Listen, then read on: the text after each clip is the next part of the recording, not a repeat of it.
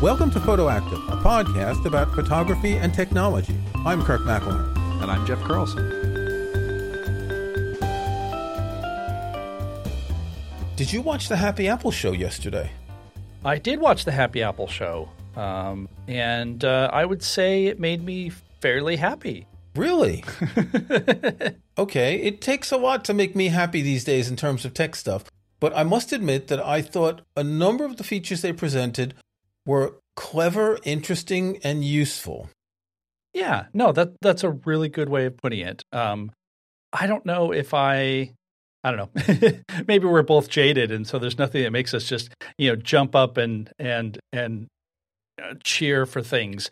Uh, even yeah. though, like for example, uh, you know, there's a new M2 chip, and that was kind of interesting, but it didn't really have the same impact as the M1 chip. Like it's it, it's better, yay, you know. And so there are things like that that I think getting down into some of the details that we're going to talk about, that's where things get interesting. I wouldn't say it's super exciting, but it's going to be little things that hopefully will help people and help photographers specifically. Well, let's start by talking about hardware, which was actually not a very long portion of the presentation.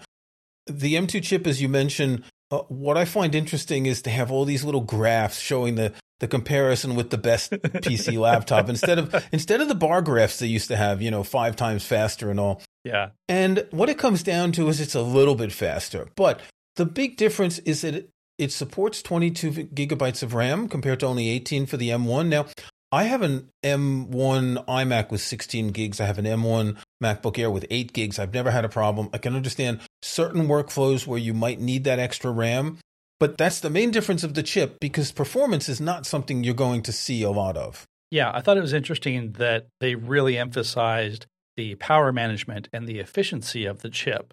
And I think they were doing that partially to blunt the effect of even on their slightly I wouldn't say misleading, but their their vague charts did not look super dramatic, and so they kept pointing out how you know power efficient it was, and and how you know good for battery life it is. Which you know, as someone, we both are now running M M1 based Macs, and you know, in my experience, that's fantastic. I mean, I get amazing battery life on my MacBook Pro.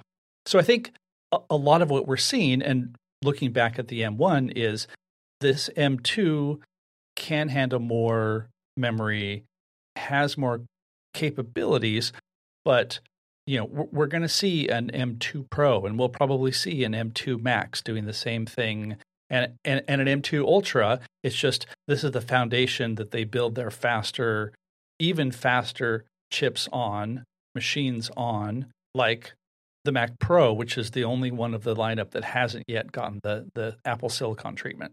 Well, I would say that the larger iMac also hasn't gotten Apple Silicon. I think we're going to see one at some point. I, I, do want to make a mention of a couple things. Now, whenever Johnny comes on in the chip lab in the basement, I kind of zone out. It's like when the game thing is there. The you know the game demos. That's the bathroom break for me. And Johnny, he's just like there's something about his droning voice that I just don't pay attention to. Oh, see, see, no, no, no, no, because Johnny, like, like you look into his eyes and he's like so intense, you can't peel your, your your attention away. Well, I looked at the compare page on the Apple website when you're comparing the uh, 2020 M1 MacBook Air and the 2022 M2 MacBook Air. And there's something that, if Johnny mentioned it, I didn't pay attention. First of all, 100 gigabytes per second memory bandwidth is listed for the M2 with no equivalent listed for the M1. So there's certainly memory bandwidth on the M1, but they're not listing it in the compare. But second, they're listing this whole section under Media Engine hardware accelerated H264, HEVC, ProRes and ProRes RAW, video decode engine, video encode engine, ProRes encode and decode engine. I don't know a lot about what ProRes is, but this is video stuff. So you should be able to do a lot more video rendering with the M2 or at least faster video rendering than with the M1. Yeah, exactly. I think when people are looking at this, they're probably not thinking, well, like for example, the new machine that was was announced, the the new MacBook Air. Most people who are going to buy that are not thinking, "Ooh, I'm going to do a lot of video on it."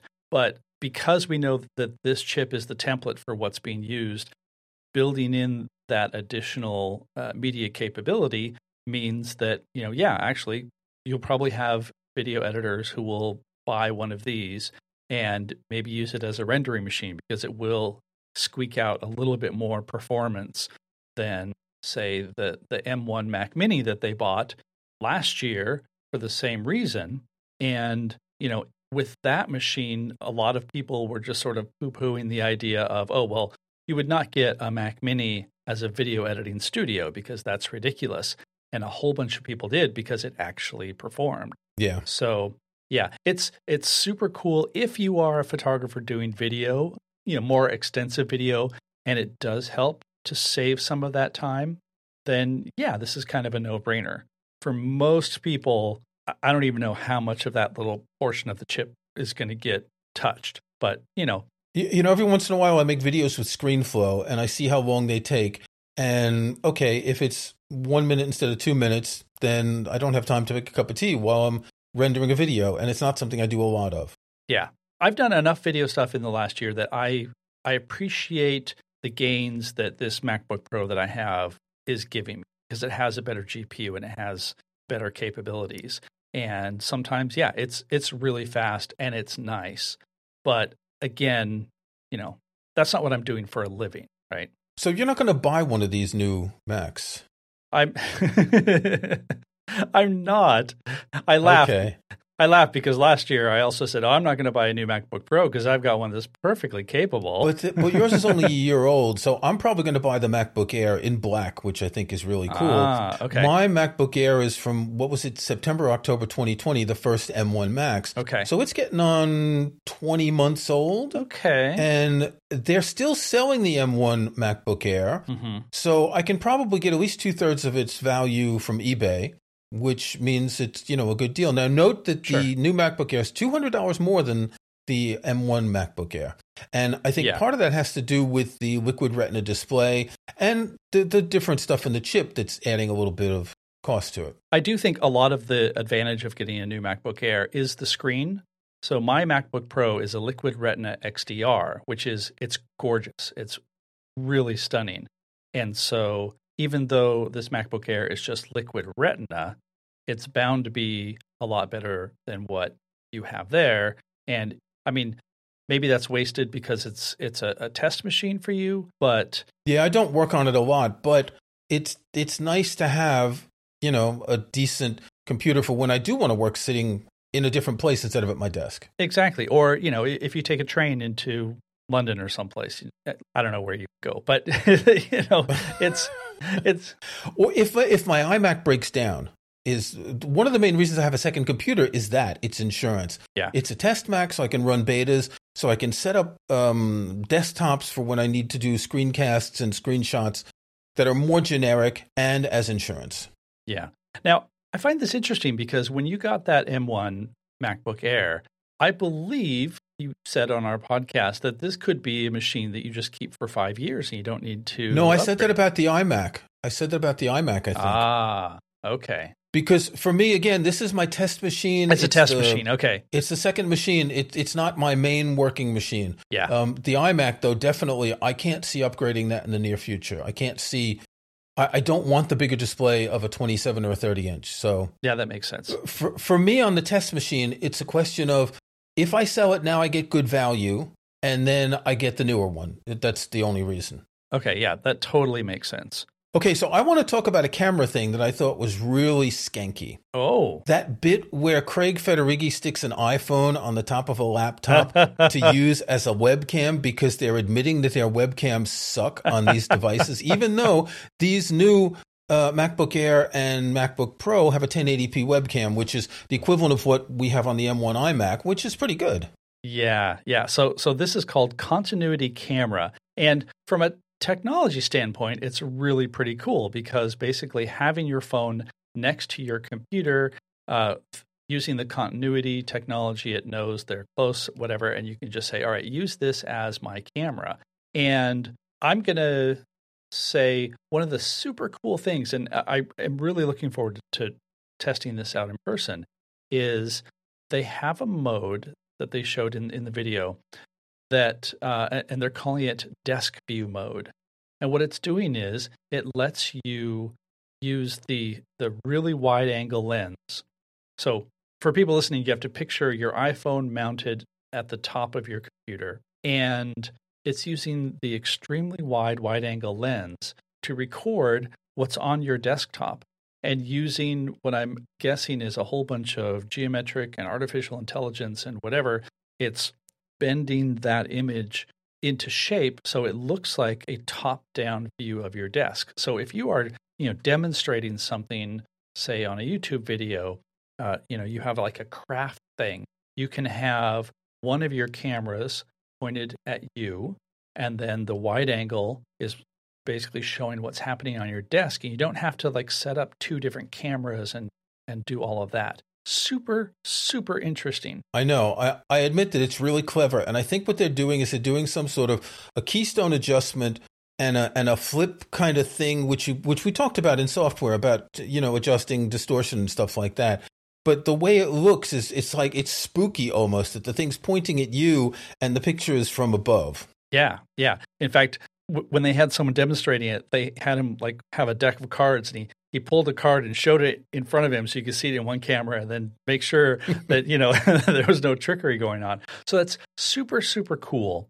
Now the question is. Is it going to be sort of like cinematic mode on the iPhone, which is super, super cool, but is anyone using it? Yeah. So is is anyone going to use this? I don't know, but it, it is very cool. What was also cool and uh, seemed a little bit uh, blurry. I don't know what the what the end results are going to be.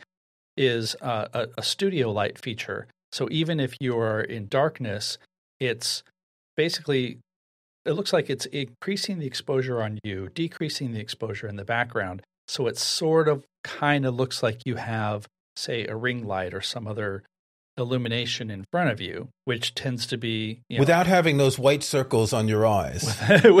yeah, exactly.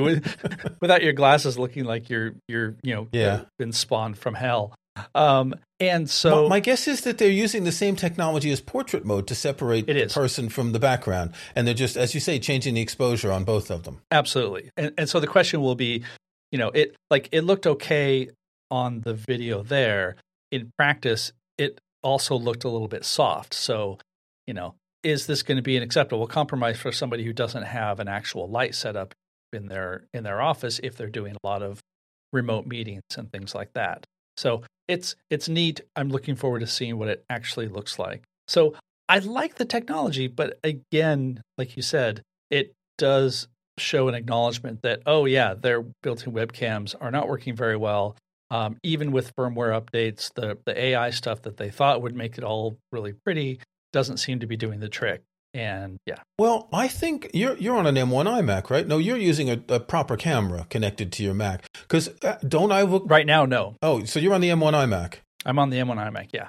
Yeah, and this camera's fine. I mean, I'm looking at you. You're clear. Other people I know with the same Mac, they look really fine. Mm-hmm. I don't know why it's so hard for Apple to get better cameras on the $5,000 display. Is it that much? 5,000, 2,500, whatever it is. I, I don't know why there was that debacle with that display that I think still hasn't been fixed. Yeah, yeah. Um, I'll, I'll, just point out that I look good anytime, so it's not the camera; it's just me. right. Okay. Okay. So iCloud shared library. I kind of think that people have been asking for this since as long as there has been iCloud. What's nice about this feature is if you already have a family group set up in iCloud, everybody can contribute photos to this shared library. And before, even though everybody is in an album, it just hasn't been easy for people to add their own images. It's always been clunky enough that you don't really want to do it. And here, it just makes it a lot easier to let anybody share the photos that they want. But also, you can do things like if you have pictures of, let's say, three of your family members, and they've all been taking pictures. There's a capability where it will create a library for you that just includes those people. So right. there's a lot of flexibility. Again, this is something that I want to see in practice to see how, how useful it will be.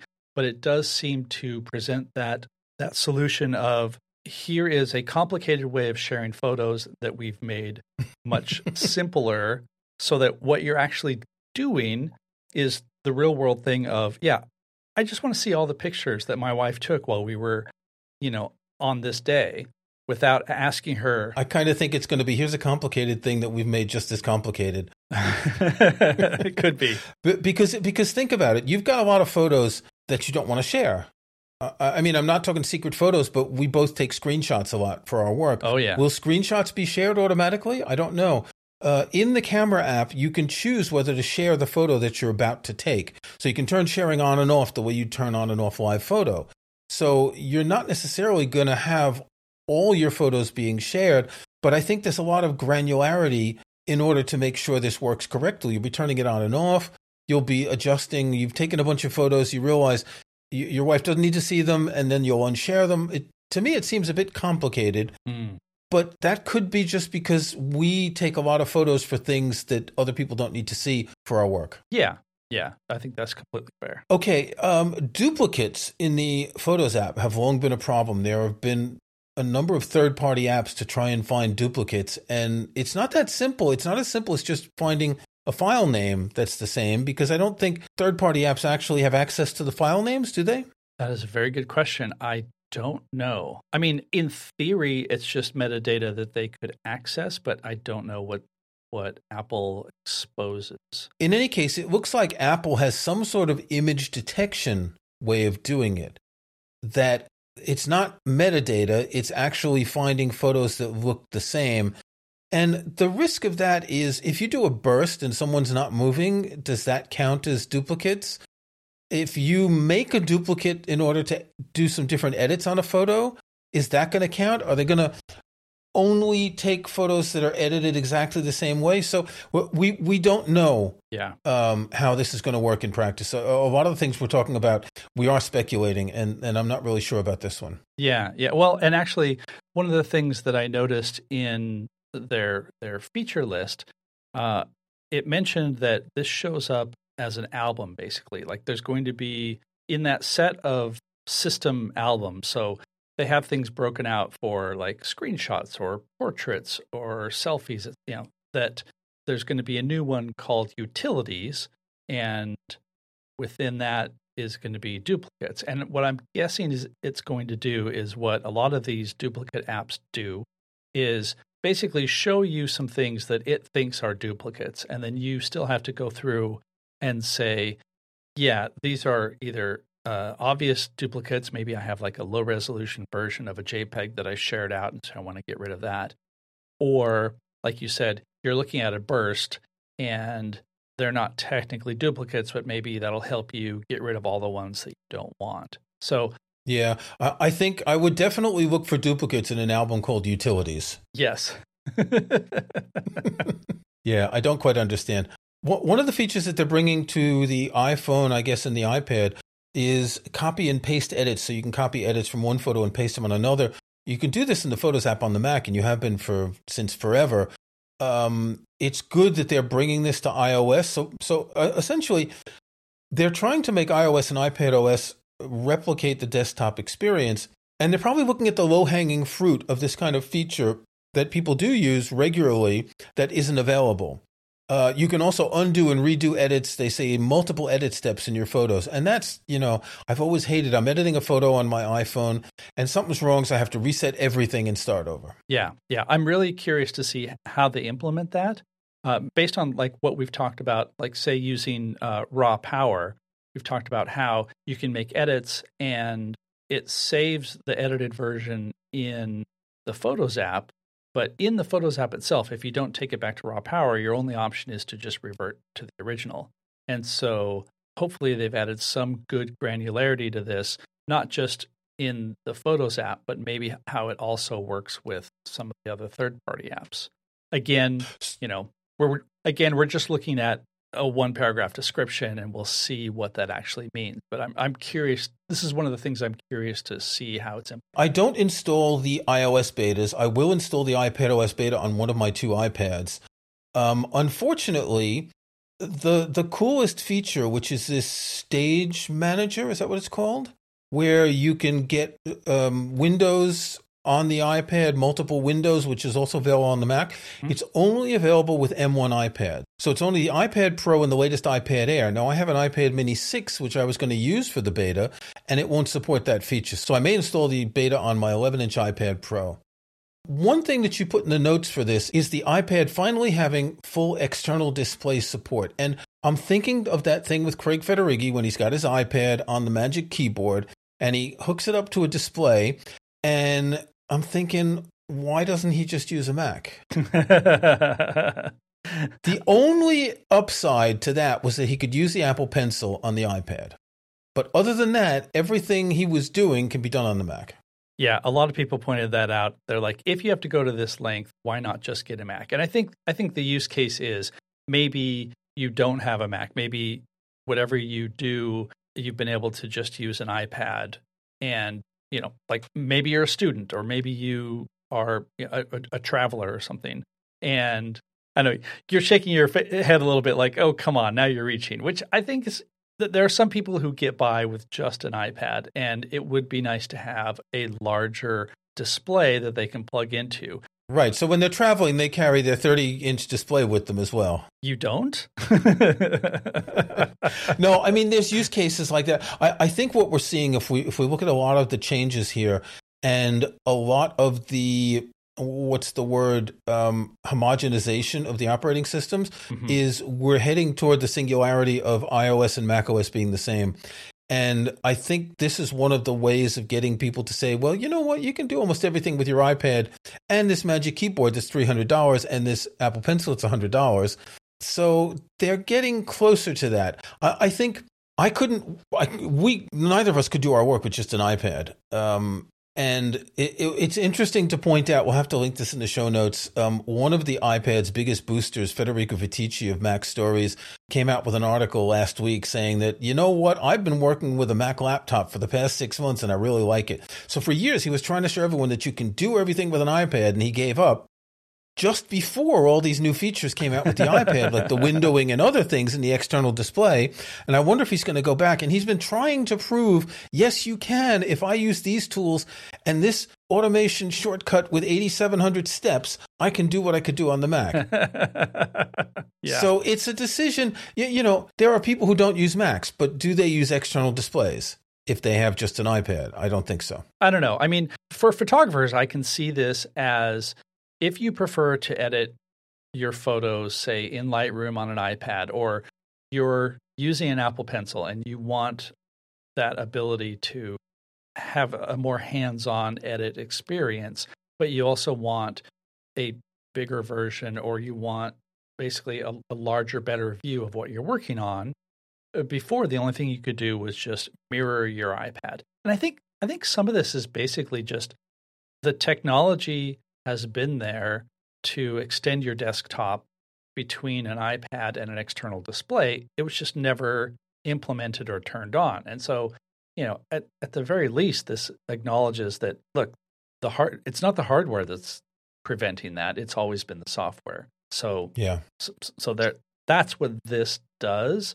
Um, again, I don't know what the use case is, but it's kind of cool. And maybe somebody just plugs in their iPad off to the side and have an external monitor.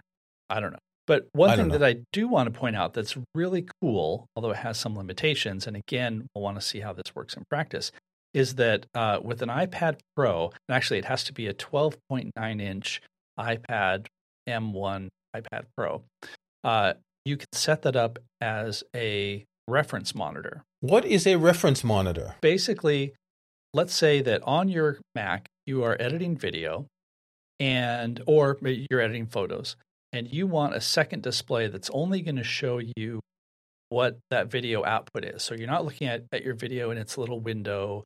You're not looking at, at, at your photo with all the menu bars and things. You just want to see the photo itself.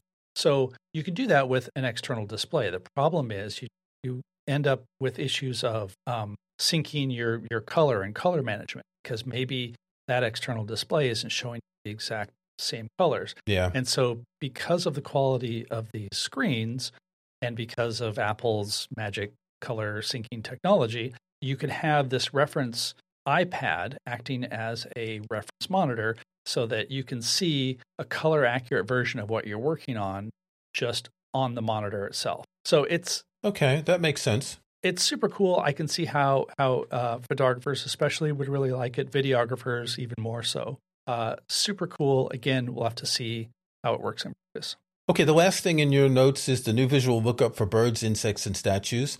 Um, I get. Well, we were looking up some flowers the other day. I've got a yeah. app that looks up flowers. Kind of hard for birds. You can't walk up to the bird and take a photo, and you know, look in the camera while you're taking the photo and see what it is. No, I know it's a, you've taken a photo already and you put it into your iPhone and you have to zoom it enough.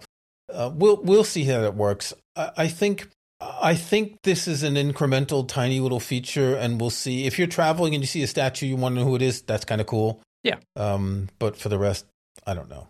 So all of these things are coming in the fall. The new MacBook Air and MacBook Pro are uh, available next month. They didn't say when. I wonder if it's supply chain issues that are slowing down the launch. We'll see.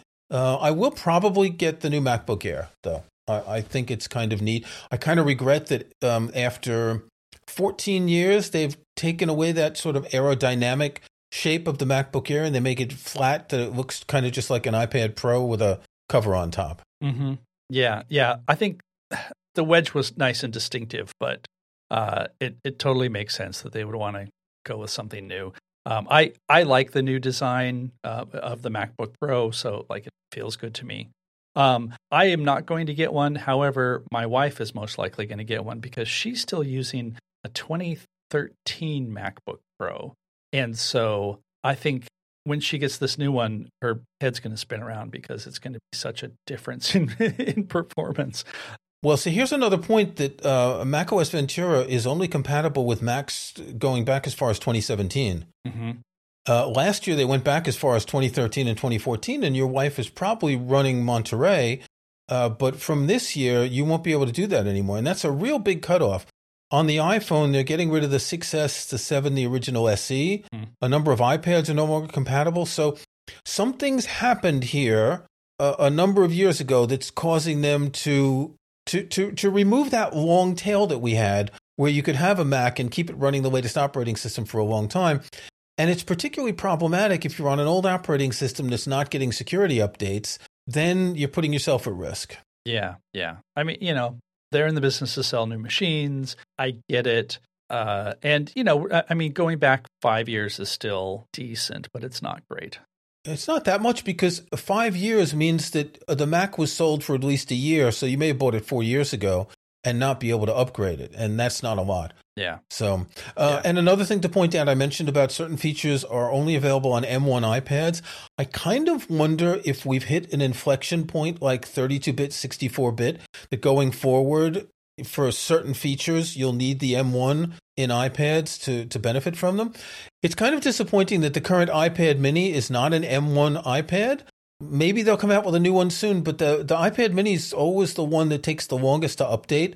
So that means that people with an iPad mini who only have an iPad mini are missing out on some of the more important features. This said that windowing stuff really won't work well on the smaller display of the iPad mini. Yeah.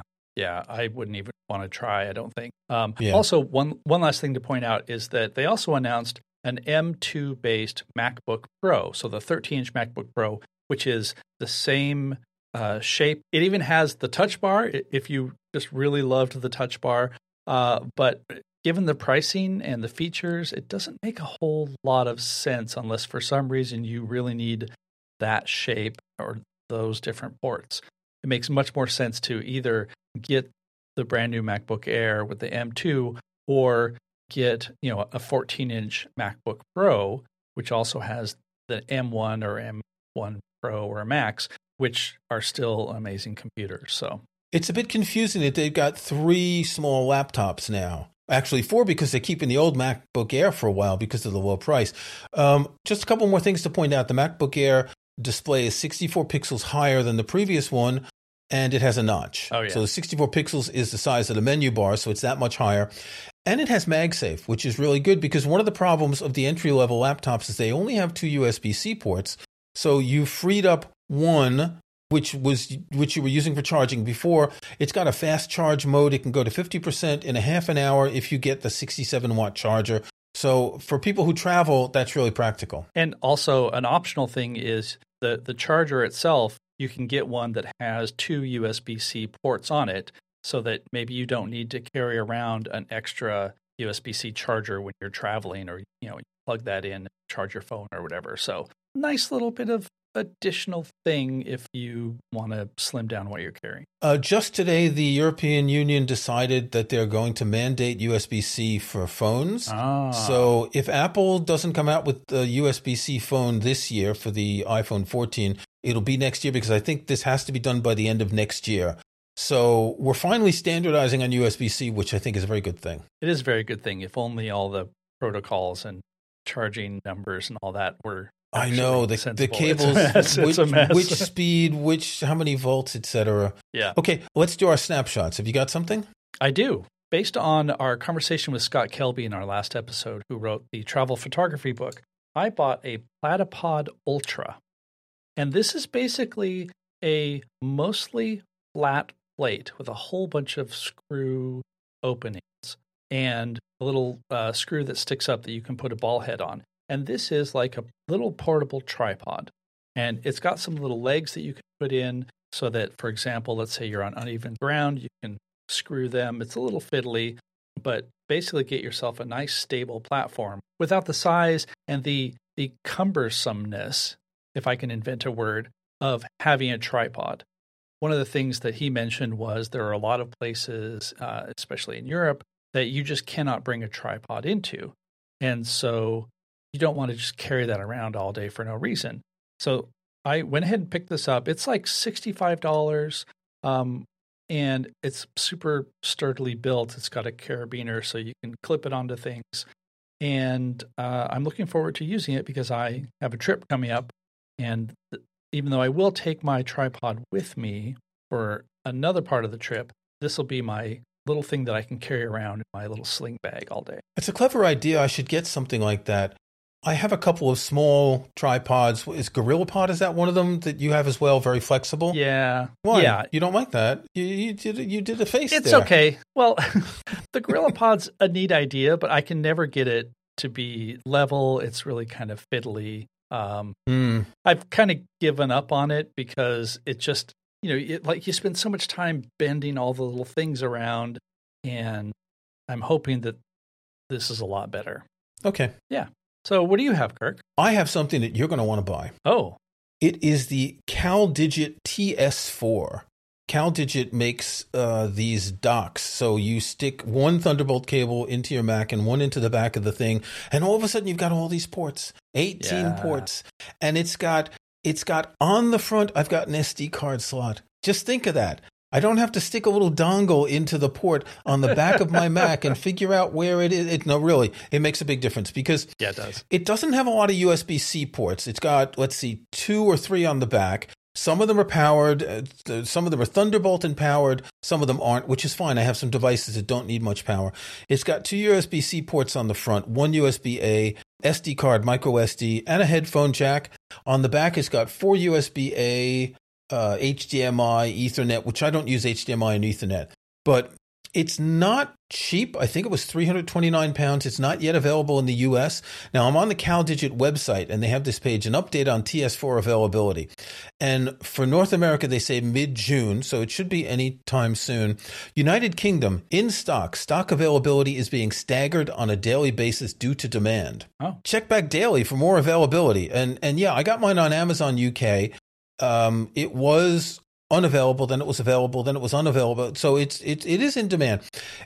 It's expensive, but it's the thing that I needed to organize and have fewer dongles going into my Mac and to have ports available when I need them. This morning I was doing something I don't often scan paper, but I switched business bank accounts a while back, so I had 150 pages to scan with my Fujitsu ScanSnap scanner, and I plugged it in the front, and boom, scanned everything, and it makes life so much easier. So CalDigit TS4. We'll put a link to the CalDigit website. That's the only place you're going to find out because um, it doesn't look like it's going to be available on Amazon in the US for a while. Yeah, there comes a point when you think, I don't need to spend all that because I have these little dongles, and it's not that much of a inconvenience, uh, especially if you have a laptop. Uh, now, see, I have a laptop that has an SD card in it now. Yes, that's which, true. Honestly, sometimes I forget and I go reach for my little USB C adapter and then realize that there it is. Uh, but it's that that that incremental uh, grinding you down aspect of it's death by a thousand dongles. It is. It Yeah. really is. And so at some Yeah. point, you're like, oh, you know what? I do want to have my scanner just available whenever I want it. I don't want to have to go and find the plug or plug it into a different machine. And I don't know. It's just one of those things where you reach a point and you're like, I don't care that it cost me $300 because Yeah. my quality of life has improved. So, yeah, definitely. Well, something- my quality of work has improved. You know, this for me is is a work uh, tool. Yeah. Uh, I, I think it is more designed for using a laptop where you don't have many ports. But when you consider that the iMac only has four ports, so Mhm. you're, you're never going to have an an Apple computer unless it's whatever the next version of Mac Pro is that has lots of ports. Yeah, yeah. And while I completely understand the whole design aesthetic of not loading up all the ports on the front of a computer, I get it. There's also just that frustration of, oh, all right, now I need to stand up, look around to the back of my computer, or maybe it's not in a, maybe it's up against a wall, so I need to shift the computer, you know, and then suddenly it just builds up and it grinds over time. So having something that makes all that go away, perfect. Okay, until next time. Until next time.